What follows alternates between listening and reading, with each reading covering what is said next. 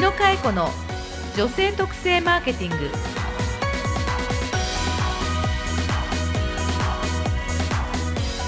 こんにちは。日野佳恵子の女性特性マーケティング。ナビゲーターのやすです。この番組は株式会社ハーストーリー代表取締役の日野佳恵子が女性特性マーケティングの視点から今皆様にお届けしたい情報をお伝えしていきます、えー、日野さん今日もよろしくお願いします。よろしくお願いいたしますさてさて今日は、素敵なところからの、はい、いつもそう言ってますよね、最近ね。でもというかね、ね本当に、うん、あの前回、前々回とね、はい、あのローソンの、はい、えー、方をお迎えして、ね、ちょっと番組としては新しいスタイルで、うんうん、えっ、ー、と私自身がせっかくね世の中の動きが、はい、あの活発化している特に女子が元気なのでそうですね、よりリアルにね、はい、企業の方のお話を届けたいと思って、はい、どうです？やすさんなんか次々とゲストが来て。面白いでしたね。面白いでしたね。面白かったですね、うん、で今日も、まあ、この後もちろん登場していただきますけれども、はい、面白いお話が聞けそうですね。はい、そうですね。それではちょっと今日も素敵なゲストをお招きしているので、ご紹介お願いします。はい。では本日のゲストをご紹介させていただきましょう。ニュートンサンザグループ株式会社サンザより代表取締役社長の荻野小波様にお越しいただいております。はい。今日は荻野さんにいろんなお話を聞きたいと思っておりますがなぜ、えーと、荻野さんに来ていただいたかということも含めて、はい、この後説明をしていきたいと思います、はい、皆様あのお楽しみにお聞きくださいませ。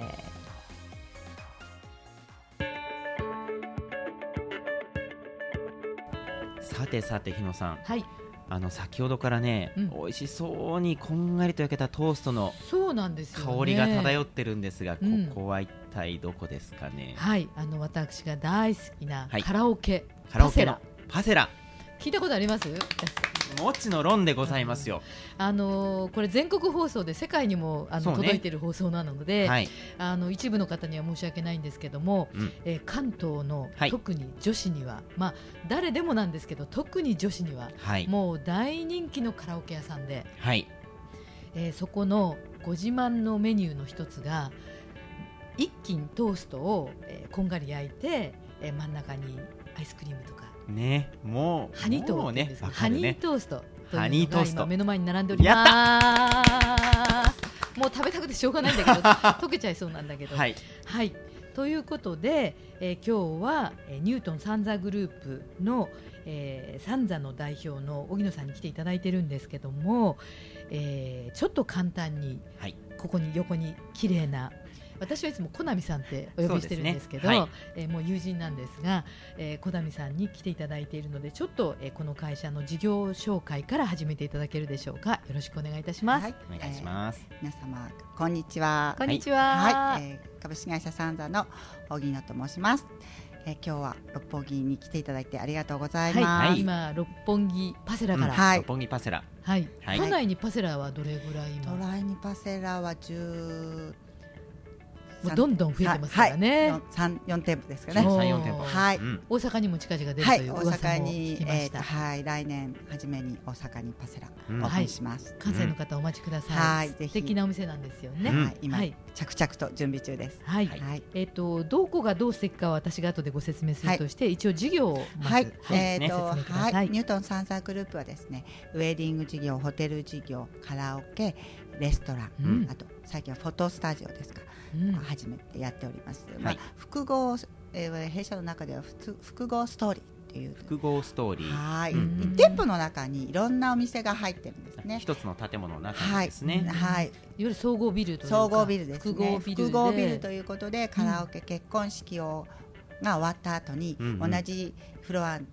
他社の多層階なので、はい、違うフロアでの結婚式の二次会ですとか、うんうんうんあと二次会三次会まで一つの部屋の中。三時間前三次会まで行けちゃうんです、ね、時間まで行けちゃうみたいな。いいです、ね、朝までもううちで遊び尽くすみたいな形考えてますよね、はい、どこにも出かけなくても、移動は0秒っていうか0分とか。そうですね、はい、はい、そういったあの複合ストーリーの中でいろんなお店を一つのビルの中でやっております、そうか、だから複合ストーリーなんですね、はい、あんまり聞いたことない言葉ですけどそうですね。ビルの中でパーティーしたり結婚式をして、うんうん、その後どうせみんな二次会しちゃうから次の場所どこに行くっていう地図を配らなくてもそうなんです。ストーリーなんです、うん、同じビルの中で、こう、は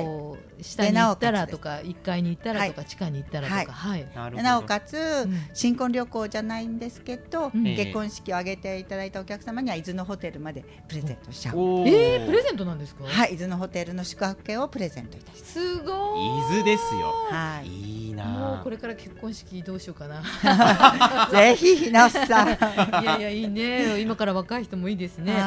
なのでまあ関東中心と今あの伊豆高原にもホテルを出していらっしゃったりとか。はい、伊豆高原にも5店舗ぐらいホテル。経営をしてあります。すごい。はい。あと最近言いますね。五店舗くらい。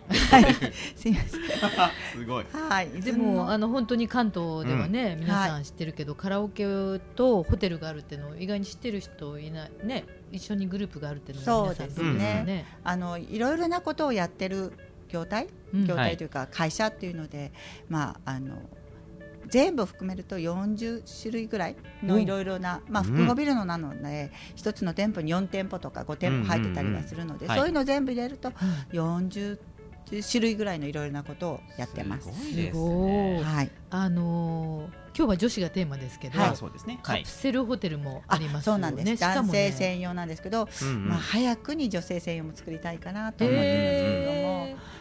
ごく配慮のあるというね、はい、聞いておりますし、はい、あとペットホテル、はい、えっ、ー、と伊豆の方にペットと泊まれるホテルということで2店舗経営しております。ということで30種類から40種類とどんどんね業態を開発していらっしゃる荻野さんに、はい、え今日来ていただきましたのはあのもともとね私は実はあの女性特性のビジネスを、ね、まあ調べるのが大好きで、はい、そんな私のこの目え。ー、目利きに、えー、えー、私の娘が娘が？娘がねある日ね 絶対に女性研究するなら、えー、パセラよって言われてパセラよと。その時に改めてね、えー、あのその時私はあの彼女を存じ上げなくて、えー、えー、パセラのどこがいいの？と言うと、ね、女子は絶対パセラよ、えー何がいいの？なんでだったんですか？って言ったら娘曰く友人知人みんなどうせ行くなら男の子に誘われてもカラオケ行くならパセラがいいって何がいいの？って言うと、うんうん、まずご飯が美味しい。ご飯が美味しい、うん、しかもおしゃれなご飯で、うんはい、メニューがいいんだ。でパティシエが本当にちゃんとおられて、はい、おじゃあスイーツとかも。スイーツが豊富、はい、お目の前にあるね、ね、ここにも今か今かとすごくいい香りの中で今ねあの放送をきししてるんですけども、まず料理が美味しくて、しかもおしゃれで、うえパティシエさんがいるから、スイーツがいっぱいで、って言うんですよ。でさらに、えー、店内もねちょっとこうなんそうですね。今日のこの部屋もゴージャスな部屋だったりとかキラキラと、あのお部屋もすごくあのバリ風だったりとか、ガムラになってましたよ、いいですね。ちゃんとおしゃれで、でさらにさらに女子はおトイレが素敵と。あ大事ですね。ねえ、うん、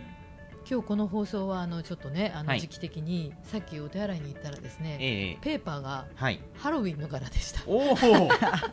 そこまで言ってましたか、知らなかった。すごいんですよ。すごいねであのコットンがあったりとかウォッシュがね、うんうん、のマウスウォッシュもあったりとかだけじゃなく、もうさらにいろんなこう爪磨きとか、いろんなものがありました。うん、10種類近く。普通カラオケ屋さんにお爪ファイリングできるなんてないですよね。うん、まああの女性を驚かすというか、うんうん、えこんなのあるのっていうのが目線的には、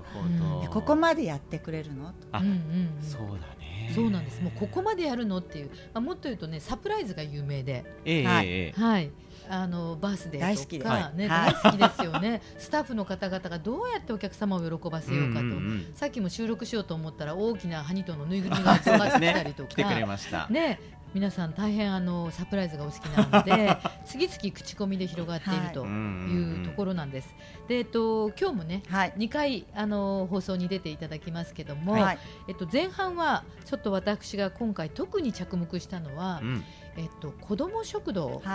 というの聞いたことある？やすさん。いやあのそれがね僕も今回初めて、うん、あの教えていただいたんですけれども、ニュートンサンザグループがやっている社会貢献事業の中で子ども食堂そうですね。というのを今やってらっしゃる、はい、ということなんですよね。はい、あのー、ちょっと説明をしますと、うんうん、えっと今日ご紹介したあのニュートンサンザグループさんはレストランとかウェディングとかカラオケの事業をされているんだけれども、うんうん、えっと要はビジネスとしてされてるんですけれども、はい、それとは全く別に、うんうん、今世の中で、うん、えー、子供が一人っ子がすごく増えているからね。やすさんとこも今お一人いらっしゃいますよね。はい。ね、収録してるナグーのところは何人だ？あ二人でした。えっとうちも一人もでかいのがいますけどね。うん。うん、あの子供がどんどんどんどん一人になると孤食と言われて個人の食事と書いた孤食、ね、一人で食べるっていう子も増えているし、はい、お母さんもすごくね働く人が忙しいお母さんが、ね、はい。あの子供の面倒見れないとかっていうので、まあ一人で食べてるよりあとか、あとね作る時間がないとかっていうお母様にとって何か社会として会社としてできることないかなっていうので、まあ、たまたまテレビでそういった番組子ども食堂に関する番組をやって、えー、あこれってうちの会社でもできるんじゃないのかな、まあ、たまたま、えーと、今やっているビル、はい、えー、頑張れ子ども村というビルが、池袋の雑司ヶ谷という、まあ、ある意味すごい下町のとこなんですけれども、そこでやってその1階に、えー、駐車場だったところをカフェにしたんですね。はい、でそのカフェでまあ、ちょっと最初はそういった取り組みからやってみたいなということで、うん、1階のカフェで、まあ、週に1回なんですけれども、えー、1回100円100円、はい、お子様1人100円で、うん、えまあ、ちゃんとしたご飯を食べてもらおうということで、うん、週に1回水曜日に、うんうん、えー、子ども食堂を始めました。はい、そうなんですね。えっとまあ知ってる方があるかどうかわかりませんが、今子ども食堂ネットワークという、はい、あのウェブサイトなどもできていまして、えー、一人で食べている子どもやお母さんが忙しくて帰りが遅かったりとかでどうしてもその待ってる間時間がかかるってことで、うん、えっとそういう子どもたちにえっとまあ個人の自宅を開放したり、はい、それから地域の公民館だったり、えー、まああの NPO 団体だったりがですね、えー、食事を子どもたちに、うん、まあ、食べさせてあげるという運動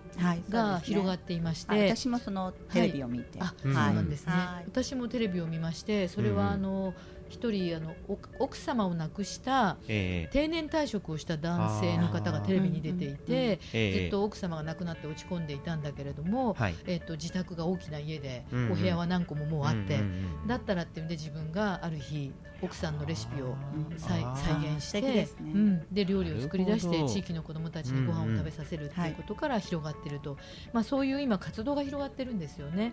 それを、えっと、そもそもこうレストランとしてもともと事業としてやってらっしゃる企業が子ども食堂運動に、まあ、参画をされたと。い。うのは意外にまだ聞かないんですよ、そんなに。ね、なのであのまあ、とても、まあ、ユニークと言ったら怒られるかもしれませんけど、ね。ね、本当にボランティアと全くボランティアです、まあ、あのそのビル自体の頑張れ子ども村というビル自体が、はい、えーと、NPO 団体子どもに関する NPO 団体さんに無料でスペースを貸ししているという事業をもう7年、うん、8年ぐらい、うん、えやっておりまして、ね、はい、でその事業の延長ですかね、はい、それで、まあ、1階にカフェがあるということで、うん、そこで、まあ、小さいですけれども、えー、子ども食堂を始めてみた。なるほどね。これスタートしてどれくらいになるんですか？まだえっ、ー、と六月にオープンしたばかりなので、あのお、えーね、カフェ自体はもう一年ぐらいになるんですけれども。えー。えー、子ども食堂自体は6月からなのでまだまだ地域に広まっているわけではないので、そんなにたくさんあの子さんにご利用いただいているわけではないんですまあ、徐々にこういうのって、そうですね、たくさんこう最初からスタートが商売じゃないので、これはあくまでも、子どもたちのために何かできればいいなという私たちの思っている社会貢献事業なので、こう手みあの末長いなんか、うんうん、息の長い活動を応援していけたらいいなっていうふうに思ってます。今はじゃあ場所としてはこの、えっと、少し説明をしますと、はい、御社の事業の中の、まあ、事業というんじゃないでしょうけど一つ先ほどの総合複合ビルの中に一つ、はい、頑張れ子ども村というビルがあって、はい、なんですね。一つね、それがえっと場所がえっと雑司ヶ谷ですね。豊島区雑司ヶ谷というところにビルがあって、このビルはえっと子どもを支援する活動をされているボランティアの方々が使える。そうです。会議室とか、研修所みたいなとか、なんか料理教室みたいなのもある料理教室はないですけど、お部屋が貸してもらえるこうミーティングできる部屋はい、あと子供が遊べるスペースですとか研修所で使っていただいたりとか。はい、まさに公民館とか、そうですね。行政の区民会館みたいな感じで、はい、御社が頑張れ子ども村というビルを作っていらっしゃって、はい、そこは借りるのが、はい、無料？無料、これすごいですね。すごいですね。今聞いてる方もなんかね、プライベートで活動されてる方は、そういう場所があるんだっていうのは嬉しいですよね、ね、あのネットで申し込めたりとかもしますので、ぜひ。なんかえっとどれぐらいの利用が年間今1700件ぐらい去年度はい、どんなグループが日頃使われてますいろいろな本当にいろいろな団体子どもに関するいろいろな団体の方が使っていただいてて、はい、ダウン症のこの支援の方とか、はい、あと、まあえーと、病理保育病理ボランティア、ね、お病気がはい、病を、うん、はい、で病院に行って、子どもたちを支援する方たちが、まあ、あのミーティングとかそういうのに使っていただいたり、まあ、その延長でその方々の、えー、お子さんとボランティアの方と、えー、ご家族を伊豆に毎年ご招待し、伊豆のホテルにご招待とかしてます。そういうふうにまあ子どもさんを支援する活動を、ね。はい、もうねずっとされていて、で、ね。はい、そのビルの1階にあるまあカフェを今回、はい、えっと1週間に 1, 1回水曜日ですか、水曜日。にえっと100円で100円でカレーライスがカレーライス。カレーライスとスイーツと。へえスイーツはパティシエのスイーツ？そうですね。おおこれはいい。すごいですね大体、えっと、何歳ぐらいのお子さんのご利用がありますか？小学生が多いですね。小学生、うんうん。でも嬉しいですね。そうですね。うん、なんか安心して外に食べに行ける場所って子供だけっていうのは、よく考えてみたらない、そんな思いつかないですよね。そうですね。なんか100円持って今日も来たよって言ってくれるとすごい嬉しいですよね。そうですよね。いいね。なんかご兄弟で来て2人で200円持って来てくれてる人たちもいたりとか、すごいなんかあの、うんうんうん、ほっとするというか、うん、なんかやってよかったなっていうのは、うん、まあ息の長いこれはあくまでも活動なので、うん、そこでこう何十人って来てもらうことを私たちは、えー、目指してるわけではなくて、何かここへ来てよかったなって思ってくれる子が何人でも少しでもいいから増えてくれたら嬉しいかな。すごくよくわかります。あのまあこの番組はね、はい、女性客とか女性特性マーケティングって言ってますけど、はい、今どんどん国がやっぱ働く女性を支援して、はい、ねであの託児所を増やしたりとかしてますけど、まあ、実際に、まあ、きっとコナミさんも私も、働く女性として子育てをしてきた側だから、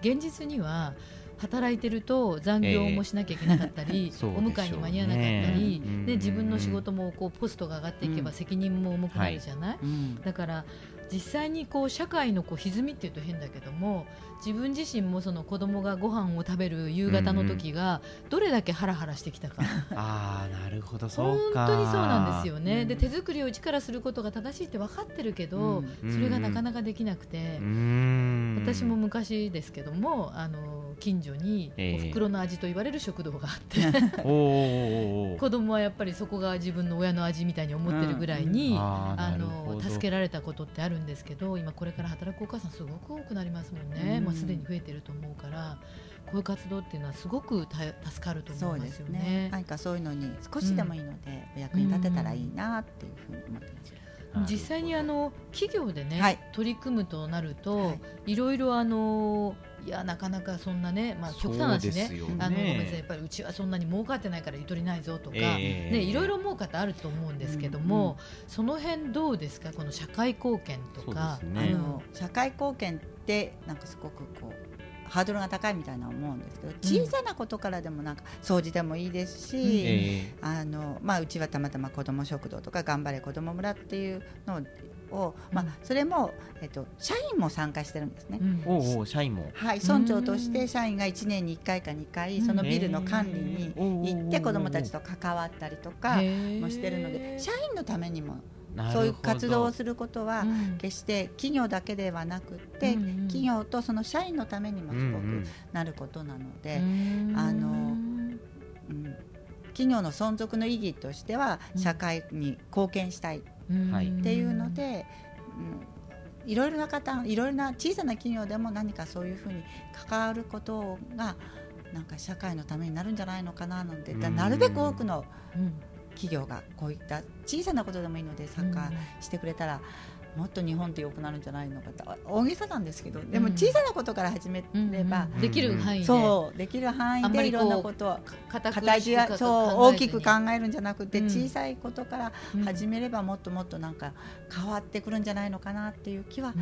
してるので少しずつ始めてるって感じ、うん、確かにでもね今ちょっとヒントなるほどと思ったんですけど、えー、従業員もの方も、はい、働いてる方も一人っ子さんは今多いわけだし、うんうん、兄弟もね、ね。うんうん、あのどんどんこれからそういう方多くなってくると思うから確かに子供に触れるとかねいろんな場面を持つっていうのは、うん、いいことかもしれませんね。あのまあ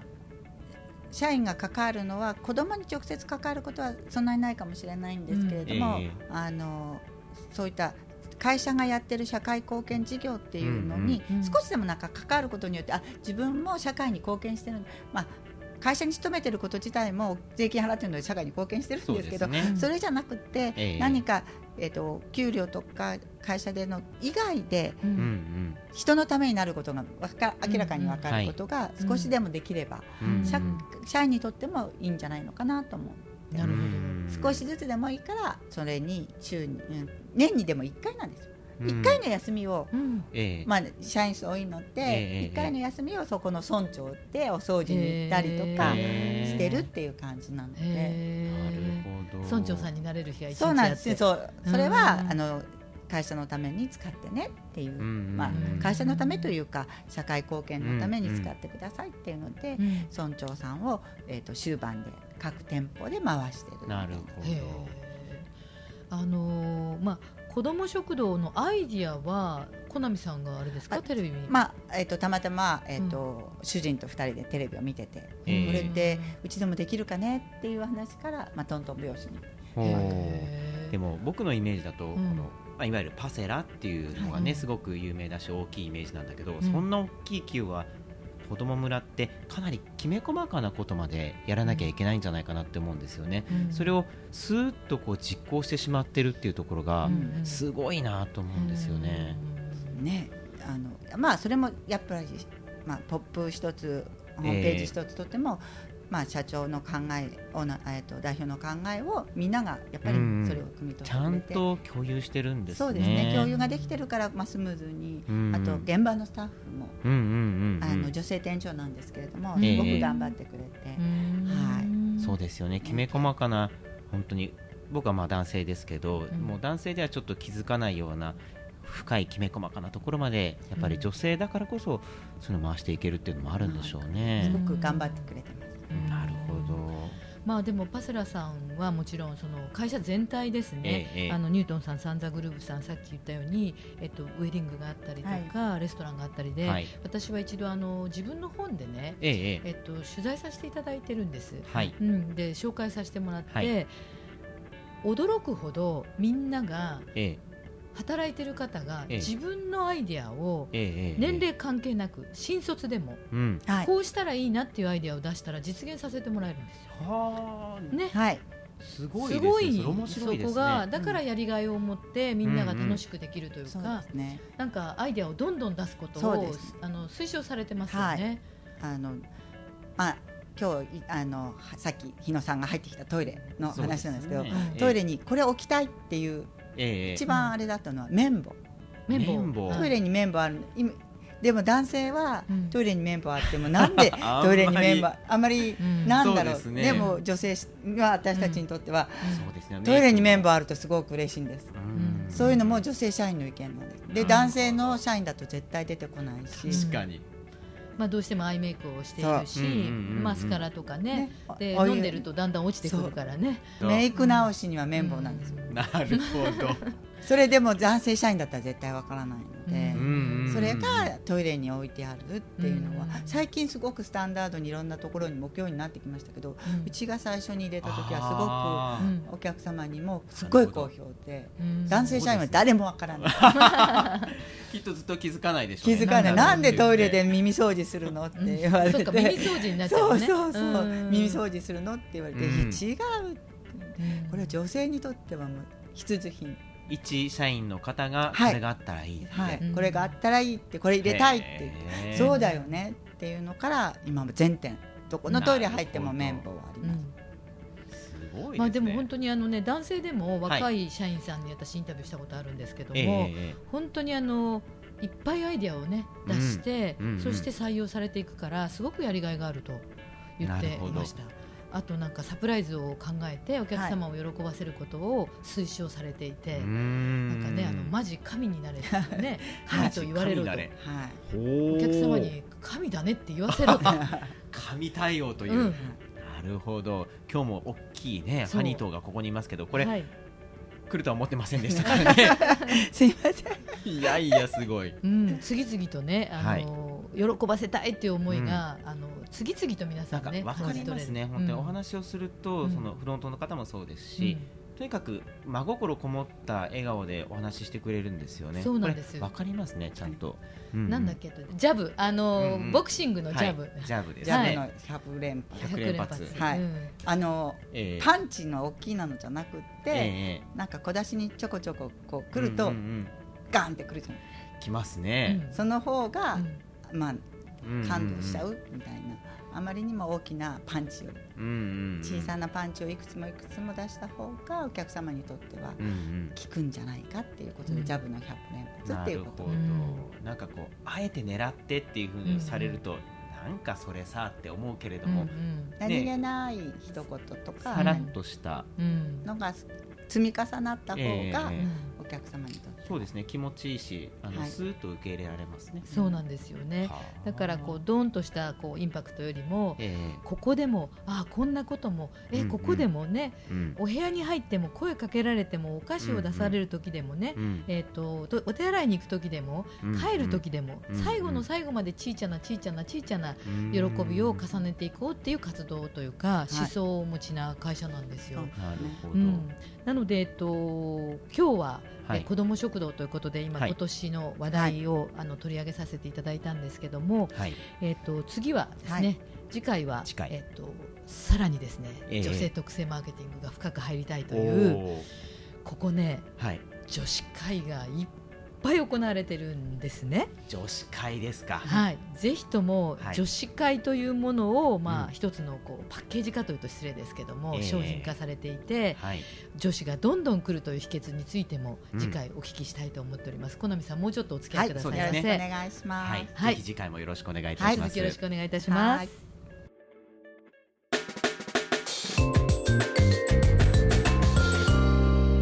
日野佳恵子の女性特性マーケティング。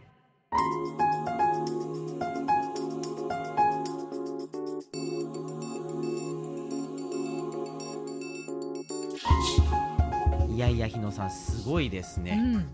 こんなに盛りだくさんになるとは思いませんでしたお話も。そうですか、はい、あの余計にファンになるよねこういう話聞くとね。やっぱりあの前回もそうですけど、うん、この実際にあの、まあ、商売をね事業やってらっしゃる方の裏側からのお話ってなかなか聞けないじゃないですか。面白いですね、うん、楽しみですよね。はい、ちょっと次回も楽しみな内容ですよ。はい、でもあの目の前でちょっとあのハニトが そうですね。しっとりとしてきながらあの匂いもいい香りでちょっと休憩中食べちゃうかもねっていう空気にはなってまいりましたけれどもね、ねはい、次回も楽しみに聞いていきたいと思います。はい、はいえー、それでは日野さん今日もどうもありがとうございました。次回もよろしくお願いいたします。お相手は私ナビゲーターのやすと飼い猫と日野かえ子がお送りいたしました。それではまた。日野かえ子の女性特性マーケティング。